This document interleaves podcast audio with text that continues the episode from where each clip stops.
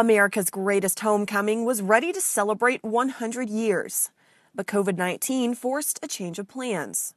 But that did not stop the OSU Alumni Homecoming Executive Team from creating a new celebration, Pokes Palooza. Hello and welcome back to this week's Inside OSU podcast. I'm your host, Kelsey Briggs. This week I spoke with 2020 OSU Homecoming Executive Director Clarissa Ratzlaff to learn more about this event. Giving back to the community is still one of the biggest aspects of the week, and each day will highlight the spirit of the homecoming celebration while following social distancing guidelines. By the end of the interview, listeners will know what the public can expect, how they can get involved, and even a concert from a famous country artist to end the week. Go ahead and paint me a picture of what the preparation was like for the centennial before COVID 19.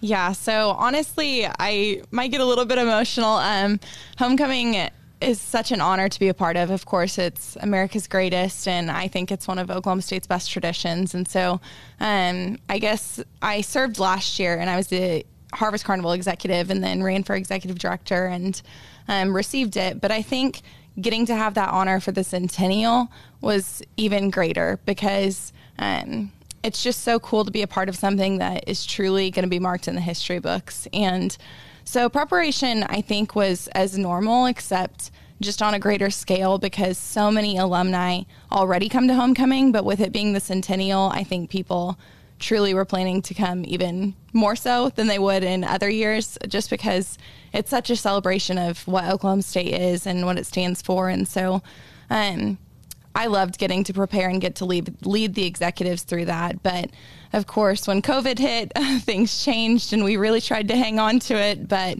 ultimately, it just wasn't possible to host hundreds of thousands of people in one place safely.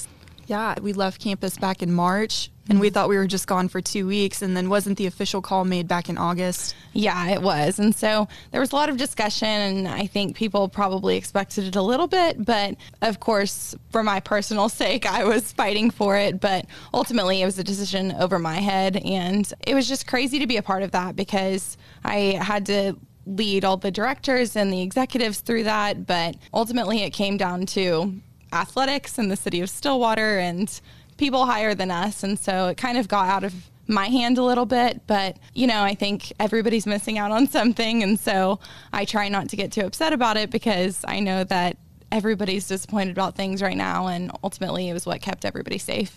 Now, we talked about the before COVID 19. So, walk me through the process the homecoming team faced after COVID 19. And you guys created the Pokes Palooza, which is really incredible.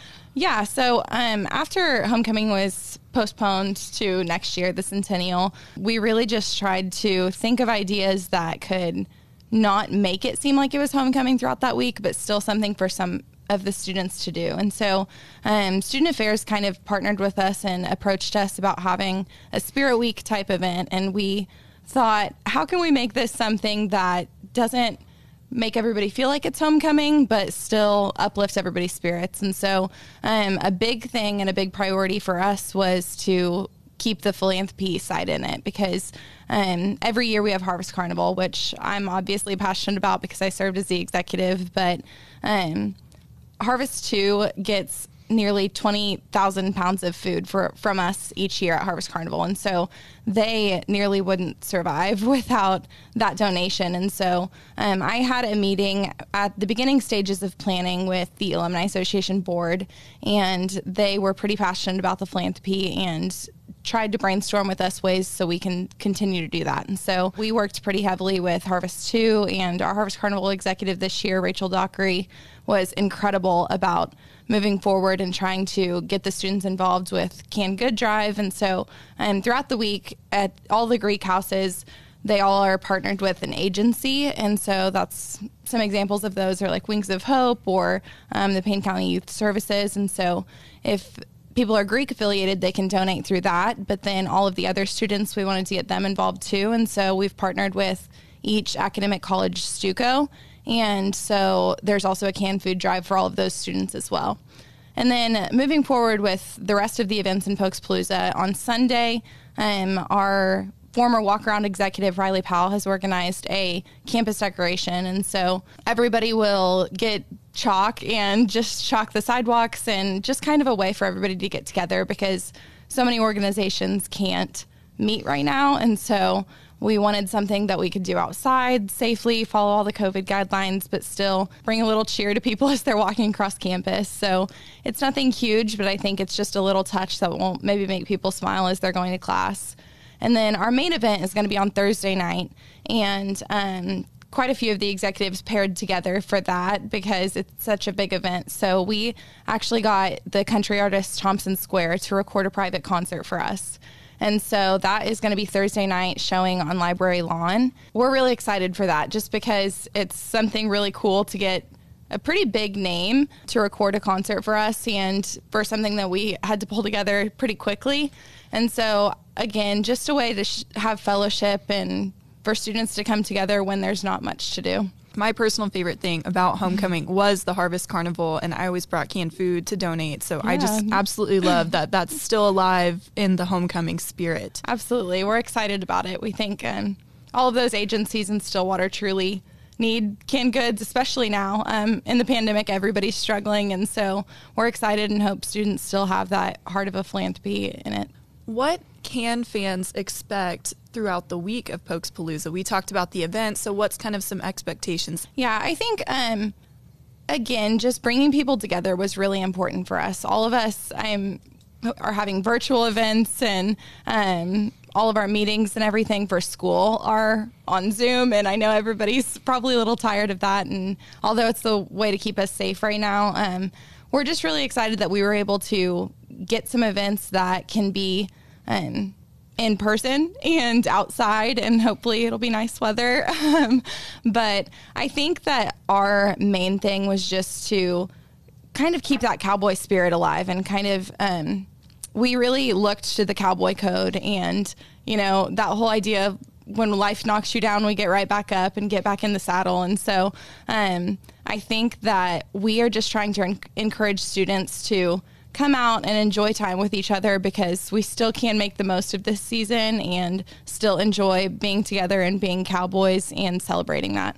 So, we talked about ways that students could get involved with homecoming. So, talk to me about some ways the general public can get involved. Honestly, I think that it would be awesome if people wanted to donate canned goods. I know I keep going back to that, but obviously the philanthropy is near and dear to my heart. Um, serving as the Harvest Carnival executive and seeing that impact on Payne County. Um, so I think that if people would want to donate canned goods, I think that would be incredible. Um, we could organize a local place that they could drop it off, or they could come to the colleges or a Greek house if they know somebody. I think that's a huge drive with alumni and current students that everybody still has a passion to help others. And I think that really speaks to that cowboy spirit and who we are and who we stand for. Just because I've seen so many of the executives and alumni, um, everybody that I've interacted with in planning Pokespalooza and even in homecoming, everybody's so passionate about the philanthropy. And I just think that really speaks to the character of what we build here at Oklahoma State. Now, what can fans expect for next year's homecoming celebration?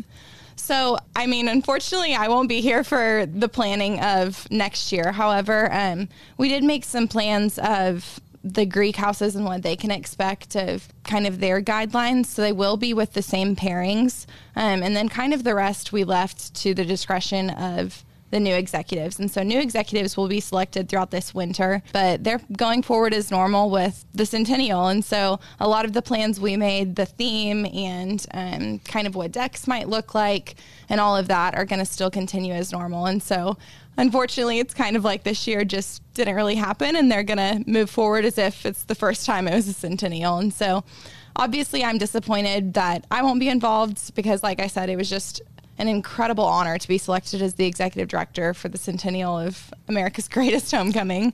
However, I'm excited to see how students move forward, and I think that it'll be really cool to see because I think without a year of anything, they'll be even more excited to participate. And I expect nothing but the best from all of them. But you're always welcome back as Yes. an alumni. You know, you can always exactly. come back. Yeah, just not quite in the um, aspects that I was hoping to be, but that's okay. yeah. And I kind of want to go back to the concert. You said Thompson Square is performing Yeah. virtually, which is very cool. Is there tickets on sale? Like, what can the public kind of expect from that? Right. Yeah. Um. So with the Alumni Association, if you go to their website, um, there is a link to register, and um, people can either register to be in person or they can register to get the link virtually. And so if they don't want to come out to the lawn to celebrate with us and share that fellowship, then they can go online and watch it virtually. And so it's a one time link. And so they'll only be, be able to watch it when it's live.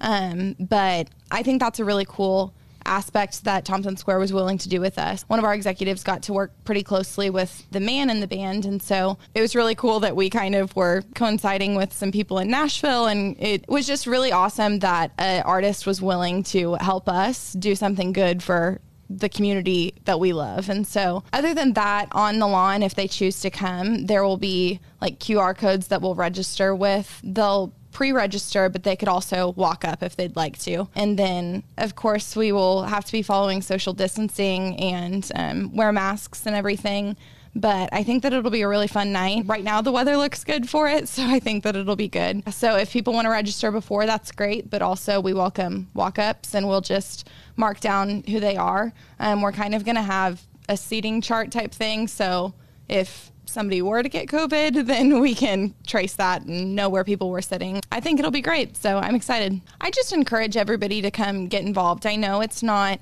the celebration that homecoming usually is, but I think that it's really cool to see all the executives from my position work so hard to create something just that it might make people a little bit happier and um, cheer people up in this season where not many things are given to them and not many opportunities are arising. And so I think that it, I just encourage people to come out and hang out with us and get involved and celebrate what it means to be a cowboy. I would like to thank Clarissa for speaking with us today about an exciting alternative to homecoming and the ways students, the community, and fans can be involved. The celebration will kick off on October 25th with Harvesting Hope Canned Food Drive and end with a virtual concert on Library Lawn with Thompson Square. That's all we have for this week's Inside OSU podcast. I'm your host, Kelsey Briggs. Make sure to like, subscribe, share, and stay safe out there. But as always, go Pokes!